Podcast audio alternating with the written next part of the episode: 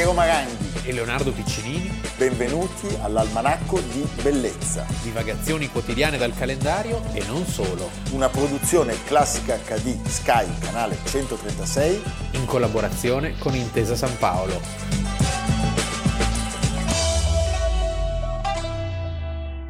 Martedì 16 febbraio 2021, Almanacco di Bellezza. Partiamo subito con un contributo che ci piace molto.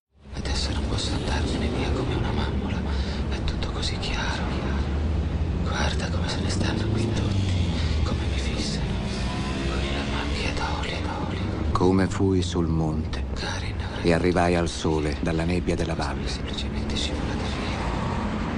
Il fuoco ai bordi del pascolo, le patate nella devo il capannone delle barche sul lago, la croce del sud, l'oriente è lontano, il grande nord, l'ovest. selvaggio, il grande grande lago dell'orso. Allora Leonardo, il 16 febbraio del 2019, Famoso calciatore Maurizio Gans. Maurizio Gans, no, dai scusa, siamo seri, stiamo parlando di una di partita. Eh, già, sì. Dai, il 16 febbraio del 2019 a Zurigo, all'età di 77 anni, si spegne all'improvviso l'attore Bruno Gans e soprattutto il calciatore Maurizio Gans ti fa così, ti è. Sì, assolutamente sì.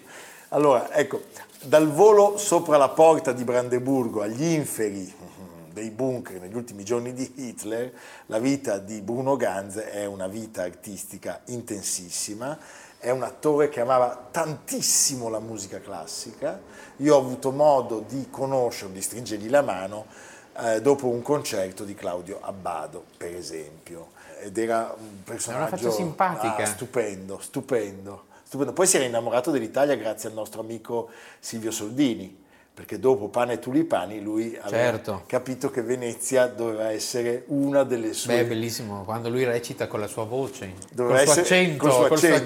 accento svizzero Eh, di Zurich. di Zurich. Eh, Perché lui era figlio di un operaio svizzero e di mamma italiana. Di mamma italiana. Quindi Bruno Ganz. Bruno Ganz, fa un po', un po' di qua, un po' Un di nome da supereroe dei fumetti. Se ci pensi, in realtà tutta la vita di quest'uomo, l'intensità della vita di Bruno Ganz, sta già in un film bellissimo di Eric Romer, Rivedetelo perché è un film tra l'altro che è La proprio... Marquise d'O. Marquise d'O è un eh, racconto di von Kleist ambientato proprio nella Lombardia, nella guerra austro-russo-francese del 1799. Ed è uno dei primi film di, di Bruno Ganz. Che cosa succede? Che la Marquise, rivolgendosi all'uomo, lui che l'aveva salvata, ma anche resa inopinatamente madre, aveva detto non mi saresti sembrato un diavolo se alla tua prima apparizione non ti avessi preso per un angelo. Bellissimo. È un film castissimo in realtà, ma tuttavia dotato di un erotismo pazzesco. Cioè proprio Romera ai suoi più alti... Ma Romer ci piace Sì. tanto, vero? Eh? Sì, molto. Il tocco gentile di Romer. E il tocco gentile anche di Manui Chez Maud, un bellissimo film di Romer. Bellissimo. Ambientato a Clermont-Ferrand. Allora, lui era nato nel 1941 a Zurigo, come ha detto giustamente Leonardo, da padre operaio svizzero e Bruno. da madre italiana. Abbandona la scuola poco prima della maturità per fare l'attore. Visto l'ambiente dal quale uscivo, è chiaro che soprattutto mio padre non era entusiasta di questa scelta, ebbe a dire qualche anno dopo. Allora, tra le storie che si narrano sulla sua precoce vocazione c'è quella del giorno della cresima. Bruno. Giorno in, cui, giorno in cui lui si presentò in chiesa e recitò con gran stupore e non poco imbarazzo degli astanti ad alta voce i dieci comandamenti a memoria. Qualunque occasione era buona. Era buona per recitare, ma che simpatico. però. Molto. Debutta nel cinema nel 1960 in un film dal titolo impronunciabile. Io l'unica cosa che capisco è che in fondo c'è Melone, perché Der Herr mit der schwarzen Melone, e grazie al quale viene notato dall'attore Gustav Knuth, che ne apprezza il talento. E così inizia una carriera che lo vede anche fondare un celeberrimo gruppo di teatranti di scuola con Peter Stein, il regista che noi conosciamo molto bene per aver trasmesso molte opere. Sì, che dirigeva la Schaubühne di Berlino, Di Berlino. e proprio molti di questi attori passeranno con Ganz in questo film di Romer. di Romer, anche se lui non era un brechtiano, Cioè lui diceva di Brecht non mi interessa la sua visione del mondo, è troppo complicato per capirlo attraverso Brecht. Semmai ho apprezzato il suo acume e un paio di poesie. E diceva anche che non gli interessavano né l'Amleto né il Re Lear, cioè non erano i suoi traguardi, perché a lui piaceva raccontare, rappresentare la realtà, la vita, le sue bizzarrie. Poi era anche un modo per diventare Eh, ancora, certo. ancora più grande, se vogliamo. Sì. Però grandissimo personaggio. Torna al cinema, ricordiamo, quando diciamo, parliamo di cinema e diciamo torna al cinema, eh, perché quest'uomo era un uomo straordinariamente eh, legato al teatro, a delle pagine straordinarie di teatro e ci fu sempre una sorta di diatriba tra chi sosteneva che Bruno Ganz era più bravo come attore cinematografico e chi invece ne vedeva la sua grandezza come attore teatrale. Io penso di poter dire che fosse grande in entrambe. Ci sono delle prove sue al cinema talmente importanti, talmente che rimangono nell'immaginario, perché il cielo sopra Berlino di Wim Wenders, cioè tutti identificano Bruno Ganz con Berlino, Sì. è un simbolo immortale. Pensa ai berlinesi, snob come sono, pensare che uno zurighese è No, insopportabile. zurighese di madre italiana Insopportabile. insopportabile. Lui interpreta Lumière, scene di un'amicizia fra donne di Jean Moreau, tra gli altri film, e poi eh, sappiamo la sua collaborazione con Wenders, appunto, con Hauf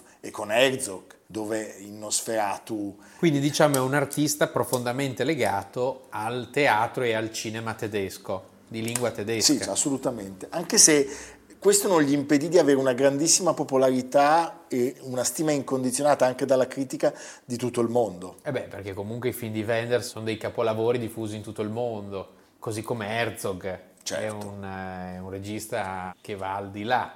Peter Stein, come dicevamo poco fa, era uno di quelli che asserivano lui fosse più grande in teatro, anche se pensa, Peter Stein l'aveva diretto anche al cinema. Hauf è invece convinto che se si sceglie bene un ruolo, se il ruolo è appropriato per Bruno Ganz, il successo è garantito. A me mi fa piacere sentire giovani di altri paesi, Spagna, ah lei, lei ha fatto, e io penso adesso dicono Hitler e roba del genere, no, è sempre eh, il cielo sopra Berlino e quello mi piace. Quando il sipario si apre, la cosa va avanti, non posso dire adesso sono stanco o datemi 5 minuti, devo andare al, al bagno roba del niente, allora va fino alla fine. Il cinema è molto più in- intimo perché questa roba, la macchina mi vede, vede tutto e non c'è bisogno di ti portare, perché la macchina legge anche gli occhi e è un miracolo questa cosa, molto bello. Una cosa che dà un senso della simpatia e anche della delicatezza di Bruno Ganz, posso raccontarti. Lui diceva, se confronto il mio conto in banca con quello di De Niro, devo ammettere che il mio sogno di fare la star del cinema eh, non si sia proprio avverato. Poi dice, ma se guardo da dove sono partito, un ragazzino dei sobborghi Zurich. di Zurich, allora credo di aver fatto un bel po' di strada. E Eh, questo che carino. È, è carino, Molto è carino. dolce.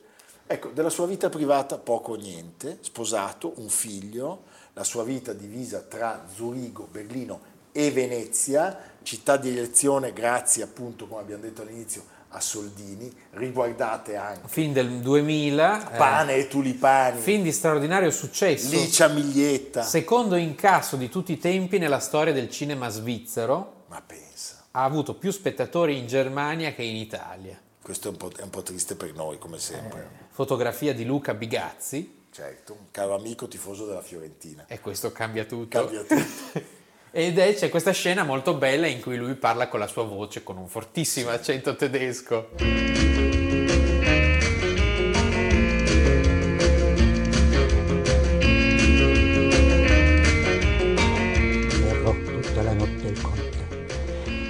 Spuntar della diurna fiamma lo tornò il suo destino sopra la fonte, dove Medoro insculse l'epigramma.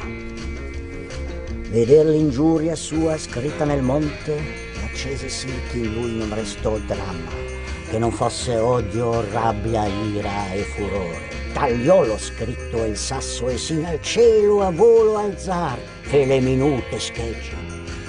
Infelice quell'antro e ogni stelo in cui Medoro e Angelica si legge. Così restar quegli... Purtroppo la mia memoria comincia a mostrare delle falle.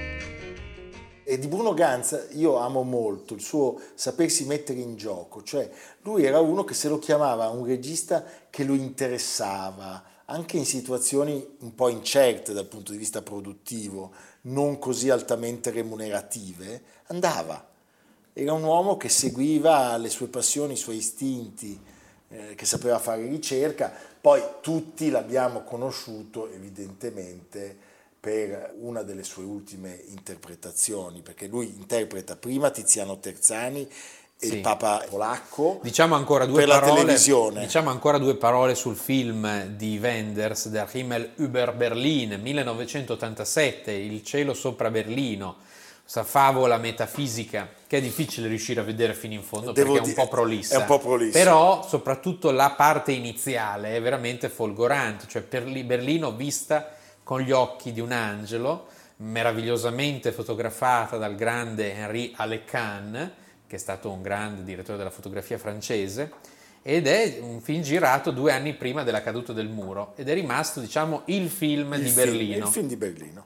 Così come un altro film su Berlino, agghiacciante, Eh, qua siamo all'ultimo capitolo. l'ultimo capitolo, La caduta. Der Untergang, La 2004, caduta, cioè gli ultimi giorni di Hitler di sostanzialmente. Oliver Hirschbiegel, Hirschbiegel. 12 giorni nel bunker della cancelleria, quindi un film anche claustrofobico, segue passo dopo passo la vicenda storica, non è un film con delle alte vette di No. creatività, però in questo caso il virtuosismo di Ganz è truccato perfettamente, che interpreta Hitler con cioè, anche le scene in cui lui si arrabbia, Pazzesco, state pazzesco. E secondo me quello è un ottimo modo per raccontare l'abiezione del nazismo, cioè quello di raccontare le cose così. È un film che è stato molto criticato in Germania perché in questo modo si umanizzava, secondo molti, il personaggio di Sì, Hitler. certo. Ebbe veramente delle forti perplessità il mondo culturale tedesco.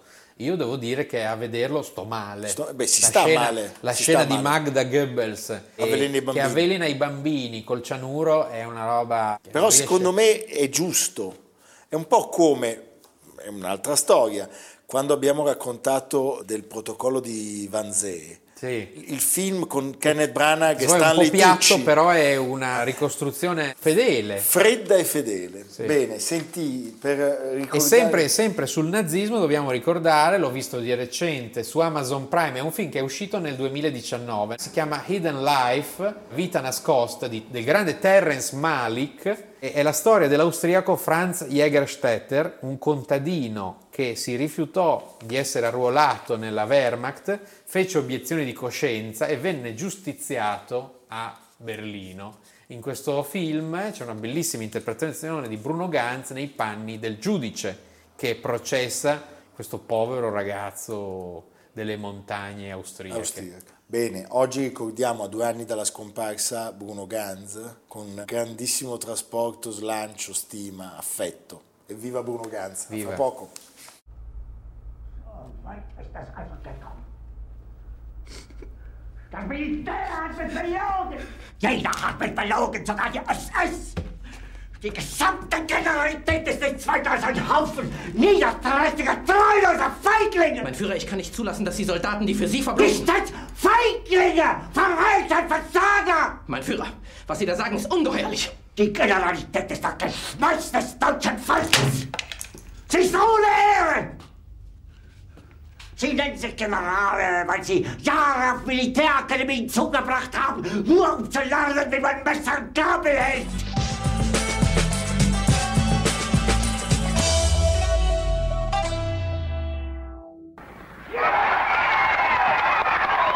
Hits a tremendous backhand passing shot. Sadri can't handle the speed, dumps the backhand in the net, and it's over. Fantastic drama. McEnroe is absolutely ecstatic. Jumping off the ground, flings his rack into the net, rushes to the net, falls into, into Dick Gould's arms. What a tremendous effort. Allora, colpi di tennis, John McEnroe. John McEnroe, abbiamo parlato di Bjorn Borg. Super Brat.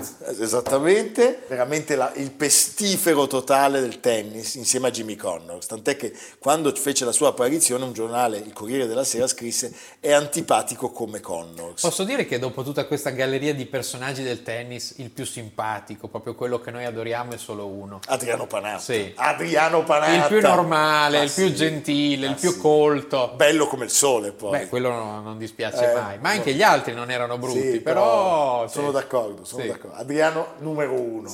Ecco, però McEnroe vince l'Orange Bowl, il più importante torneo juniores del mondo, nel 1976 e si affaccia al grande tennis nel 77 a 18 anni. Si iscrive a Roland Garros, perde in 5 set al secondo turno da Phil Dent, che aveva perso l'anno prima una, una finale dello slam contro Connors, era il numero 37 al mondo e vince il torneo in doppio misto, perché una cosa, una caratteristica un po' unica di questo grande campione del tennis era la sua partecipazione costante al doppio, eh, che io trovo però un bellissimo segnale, perché il doppio è un'arte nobile, evidentemente Dove meno- dipendi anche dal tuo compagno. dove dipendi dal, dal tuo compagno e qui torniamo a dire che Adriano Panatta con Paolo Bertolucci, cioè ancora una volta campione del mondo, altro grandissimo Campioni del mondo. campione del mondo. allora, a Wimbledon eh, McEnroe si iscrive alle qualificazioni sognando di provare a entrare in tabellone e invece vince otto partite di fila, quindi è un cataclisma. Cioè lui arriva e perde soltanto con Connors in semifinale, Connors che poi a sua volta sarà sconfitto da, da Borg nella finale. Quindi si fa subito riconoscere e conoscere. Il Corriere della Sera in quei giorni parla di un ragazzino statunitense con i capelli riccioli che è antipatico almeno quanto Connors. E effettivamente subito, per farvi capire, un campione dell'epoca era Sandy Meyer, sta giocando contro McEnroe. Queste cose non erano, beh, c'erano già degli indisciplinati, ma lui li avrebbe superati un po' tutti. Sì. Allora, per spronarsi ad alta voce, davanti a un campione però, perché Sandy Meyer, fai conto, sarà stato 7, 8, 9 del mondo, McEnroe dice a se stesso, non puoi perdere con quel brocco ad alta voce, No. e, poi lo, e poi lo batte. A Wimbledon soprattutto non erano abituati, No, cioè, ci si vestiva di bianco. unpol- unpolite. Eh, esattamente. Allora, sta di fatto che lui da 264esimo al mondo scala le classifiche e nel giro di due anni e mezzo, tre, diventa il numero uno. Poi in più era di origine irlandese, quindi a Wimbledon Immagino, il pregiudizio. Allora, direi che ogni grande tennista ha il suo nemico da battere, poi a volte alcuni ne hanno due, nel senso che io vo- vorrei dire che Borg è stato insieme il grande avversario di McEnroe e di Connors. Certamente la sfida tra Borg e McEnroe, soprattutto la sfida di Wimbledon, rimane insuperata se non dalla terribile sconfitta di Roger Federer per Djokovic, da parte di Djokovic, di un paio di anni fa. Te lo dirò una volta sola. Vincerai Wimbledon. Magari non quest'anno, ma è solo questione di tempo. Diventerai numero uno. Ne sono certo. Bene. Ma non ti ricorderanno come uno dei più grandi e sai perché? John, guardami. Perché non piaci a nessuno. Nessun ragazzino sogna di diventare come McEnroe da grande. Tra vent'anni, l'unica cosa che diranno di te sarà... Come si chiamava quel pazzoide che urlava sempre contro il giudice di sedia? Mi hai rubato la partita, ma sono tuo amico. Era un passaggio del film Borg McEnroe, considerato da molti il miglior film mai realizzato su questo sport. È un bel film. del 2017. E ricordiamolo, oltre a questo film, ci sono altri, altri casi che hanno dominato le vendite, ad esempio l'autobiografia di Agassi, che ha avuto milioni e milioni di lettori. È un film accessibile anche a chi non conosce la storia del tennis, che indaga anche sui risvolti psicologici di questi due personaggi. Di Borg, che lavora molto sulla sua capacità di tenere a freno i suoi impulsi di- distruttivi E di quell'altro che non ce la fa. e di quell'altro che viene chiamato super brat, cioè super moccioso, e che regolarmente insultava gli arbitri, spaccava le telecamere, ne faceva di tutti i colori. Ne faceva di tutti i colori. E andava in discoteca con quel matto Di di Gerulaitis. di Gerulaitis. Stupendo, stupendo. Allora sì, c'è da dire che quel circo del tennis aveva un'umanità, una spensieratezza, una leggerezza che oggi non esistono più. Poi purtroppo adesso Poi le racchette, La fa impressione racchette vedere queste legno. racchette, sì. con un ovale minuscolo. Borghe, Borghe tra l'altro era proprio un perverso perché tutte le sere si dice passava la serata con il suo allenatore a sistemare le racchette, poi aveva tutti dei arrivava sempre con due asciugamani e non tre. Sì, sì. Eh, la macchina doveva avere sempre i sedili dello stesso colore, cioè erano dei, Dei matti veri. Cioè, capisci che panata di fronte a tutto questo? Vabbè, ma di cosa Eh. stiamo parlando? Però tutti comunque dei matti veri ma molto simpatici, Sì. C'è da dire. Allora, parliamo di numeri. Lui ha partecipato a 11 finali dello Slam, ne ha vinte 7, 4 volte US Open e 3 Wimbledon. 81, 83, 84, eh, viene sconfitto a Wimbledon da Borg una volta, quella mitica finale, e una volta anche da Connors nell'82 inaspettatamente al quinto set. Poi si rifà su Borg nell'81, nell'81. davanti alla di Diana, Ah, Davanti alle di con il bisteccone che fa la Ah, telecronaca. è stupendo. Salutiamo anche Galeazzi. Giampiero Galeazzi. Vince quattro volte la Coppa Davis con gli Stati Uniti, 78, 79, 81, 82. Ecco, a differenza dei grandi tennisti che l'hanno seguito e che l'hanno preceduto, è uno dei tanti, soprattutto di quelli che l'hanno seguito, che per concentrarsi di più hanno incominciato ad abbandonare questa nobile prassi del doppio. Eh, lui ha giocato e vinto in doppio tantissimo con l'amico eh, Peter Fleming. Vogliamo dirlo, se tu contassi le vittorie di doppio e di singolo, lui è il recordman, mentre il record di vittorie di singolo appartiene a Connors e di vittorie di slam appartiene a Nadal e Federer a pari merito. Ma se tu contassi i doppi che ha vinto McEnroe, lui sbaraglia il campo perché ha vinto tipo 70 tornei, lo stesso numero di quelli di singolo. Cioè lui andava e giocava al doppio così. Sai qual è piaceva. il giorno più bello della sua vita, come lui stesso dichiarò? No, Nel quale? 1984 l'umiliazione su Connors 6-1, 6-1, 6-2 Finale di in un'ora. I finali di Wimbledon, credo. No, Sì, Queens. a- a Wimbledon. A Wimbledon. Ha detto così? Sì. Perché si odiavano. Eh sì. Loro si odiavano. Tant'è che invece se guardi la drammatica finale vinta da Connors nell'82 è proprio una cosa, tu vedi lui che perde Dall'81 all'84 ininterrottamente è il Nu- numero numero 1. uno, sì. 82 vittorie, 3 sconfitte, 13 tornei vinti. Sì, sì, sì, pazzesco. C'è da dire una cosa, che forse ogni grande campione per essere raccontato necessita di una grande sconfitta. Allora, tutti hanno parlato sempre di quella di Wimbledon con Borg. Io forse quella che ritengo la sua peggiore sconfitta, e lo vedi se guardi i filmati dell'epoca, è quella a Roland Garros con eh, Ivan Lender, lui si trova in vantaggio di due set, quindi sente di avere la partita in mano e poi il terribile pallettaro potente cecoslovacco, perché allora c'era ancora una nazione sola, riesce a rimontare e lo batte e impedisce che McEnroe riesca a vincere. Lui era un dio dell'Olimpo. Lendl. Sì, sì, era molto forte. Di McEnroe era strepitoso anche lo stile, questo servizio Sì, che era, diverso da- era anche diverso dalle piroette di Borg, Sì, no. di Connors, era uno stile classico. Sì, c'è da dire che gli italiani con McEnroe pochi incontri ma perdevano sempre, sia Barazzutti che il grandissimo Adrianone Panatta. And of course, it's set point number seven for McEnroe.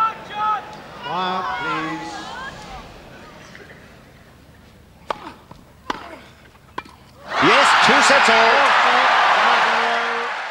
Finiamo parlando della sua rivalità con Borg. 14 incontri, 7 pari e mi sembra giusto. Perché abbiamo parlato tutto il tempo di McEnroe senza spiegarlo? Perché oggi è il suo compleanno. Sì, il 16 febbraio del 1959 nasceva a Wiesbaden. a Wiesbaden perché, perché, era figlio di un fi- ufficiale, di un ufficiale americano. americano e quindi si trovava in una di quelle tante basi in giro sparse per l'Europa. Va bene Leonardo, viva il tennis e viva McEnroe, bellissimo campione. Senti, l'ultima cosa che però dobbiamo ricordare sono gli insulti agli arbitri, che erano una cosa pazzesca. Pazzesco. Cioè l'irriverenza con cui lui si rivolgeva ai giudici di linea. Eh, riusciva Spaccava le telecamere, spaccava le racchette. You cannot be serious, che diventa tra l'altro il titolo del suo libro. Ah, ecco. Cioè, capisci? Quindi ci ha anche guadagnato su questi insulti. Eh beh, giustamente.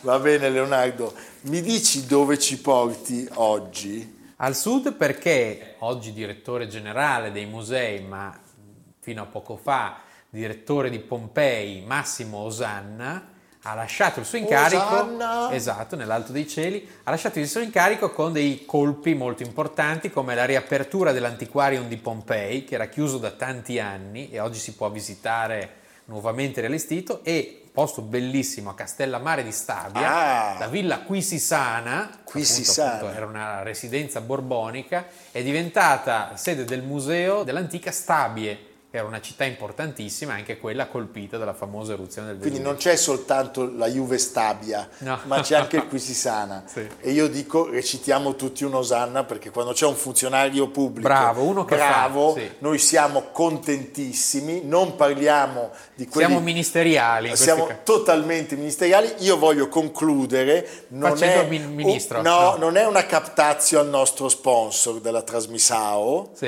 eh, Banca Intesa San Paolo, ma noi abbiamo visto che la riapertura delle Gallerie d'Italia Sì, ha prodotto delle code. la, La, gente, ha bisogno voglia di arte e cultura. Questo dovrebbero anche impararlo alcuni amministratori, sì. Puntini, puntini, assessori. Va bene, non diciamo niente. Basta. Boccaccia mia. A domani. puntini. A domani. Almanacco di bellezza, a cura di Piero Maranghi e Leonardo Piccinini. Con Lucia Simioni, Jacopo Ghilardotti, Samantha Chiodini, Paolo Faroni, Silvia Corbetta. Realizzato da Amerigo Daveri, Domenico Catano, Valentino Puppini, Simone Manganello. Una produzione classica HD, Sky Canale 136 in collaborazione con Intesa San Paolo.